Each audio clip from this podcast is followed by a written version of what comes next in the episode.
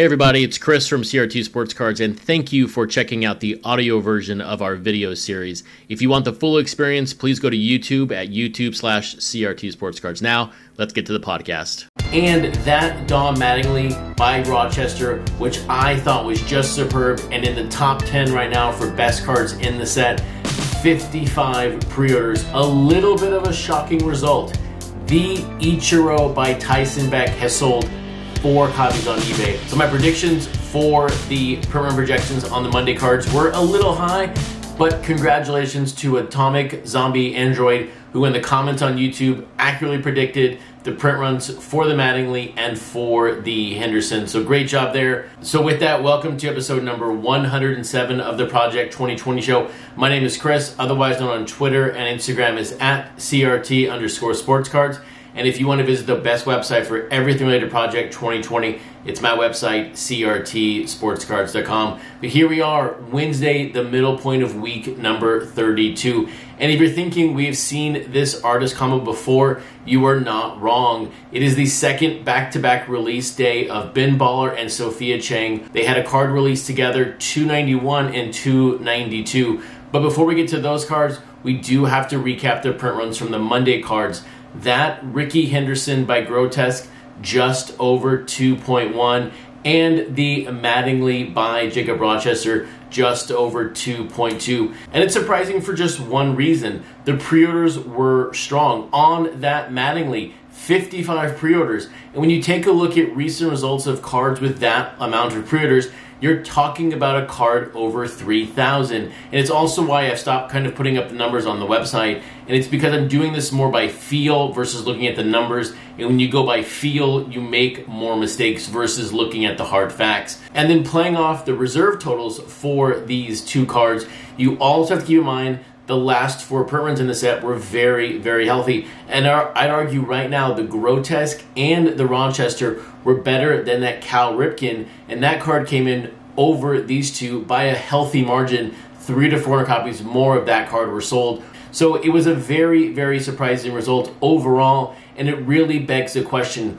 where are the Ichiro and where are the Jeter going to fall? I will recap the orders here in a little bit but these two cards could be very, very low. On the Mattingly, this is now his second lowest printed card in the set, just above the Keith Shore, his very first card. And then the Rickey, this is his third lowest printed card. This one is just right above the Matt Taylor. So we're going full circle here. We're almost back to the beginning of Project 2020 on print runs. But I'll stop yapping about the print runs and talk about the cards that released today. Coming in, card number 309 is this Willie Mays by Ben Baller, and then 310 is Mark McGwire by Sophia Chang. Which one is your favorite? Leave a comment below. I'm curious to see which one you like the most. For both of these artists, this is their 16th card releasing in Project 2020. So we only have four cards remaining for both of these artists. But taking a look first at the Willie Mays by Ben Baller card number 309, I want to say I think this card works. When I saw it this afternoon, I was like, it's not bad. I kind of like it. It's not the worst Ben Baller. It's not his best work. I really think the Ichiro is his best work. It was surprising to see him not put on the card. Ben Baller did the card. That's his trademark slogan. Of course, his logo is on the bottom right. We know it's a Ben Baller card, but I think the elements are there. Both teams are there, both backgrounds are there. The team name he played for most is at the bottom, the New York is at the very top. It's there, it all works together. I don't know if you uh, are not a Willie Mays fan or a Ben Baller fan. Are you going to pick this card up? Probably not. I've said it before. I don't think any card now is going to change your opinion on an artist, but I think it works. I think if you're a Ben Baller fan, you are going to buy this card and it's going to sell a lot of copies. But will this card top 5,000? And then taking a look at the Mark McGwire by Sophia Chang, card number 310. There's some interesting elements of this card. Now, I will say the asterisk on the card is on every card of Sophia Chang's but it really stands out here for Mark McGwire. And for any baseball fan, you know the home run record, you know the things he has set are with an asterisk because of the era he played in.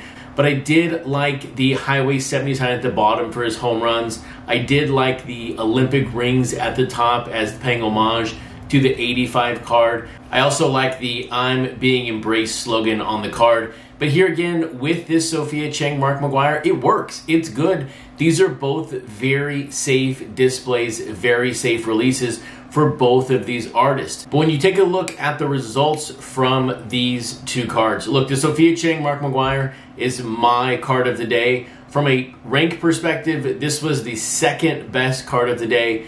10 copies sold, and the Ben Baller Willie Mays 21. So not the best this week, but also not the worst this week. So when you think about the Monday prayer runs, sort of erasing the idea that maybe momentum was building, maybe confidence was building, and runs were going to go up. Do we see this McGwire fall in the low 2000s? There's a strong possibility right now, 2.1, 2.2, and on this Willie Mays by Ben Baller. I still think we're going to see a number right around 5,000 just based on his previous release. The Ben Baller days of 10, 12, 15, 35K are over with, even though he's going to release a necklace with his Griffey. And then taking a look at the Tuesday cards, where do they fall after two days? A pure shocking result in my perspective. The Ichiro by Tyson Beck has sold just seven copies. What am I missing with this card? Why are fans not purchasing this card? Are you waiting to buy the autograph from Tyson Beck on his website? Are you buying it directly on Topps? I checked, there's no autograph available. Why is this card not selling? And then closing out the totals, the Derek Jeter 58 pre orders, just three more than the Rochester. I said the other day this card could come in lower than the Joshua Vides version. And when you think back to the Rochester Mattingly, 55 equal 2.2. I don't think we see Jeter get that low, but I still think this card is, is in running for a very similar number to that Joshua Vides.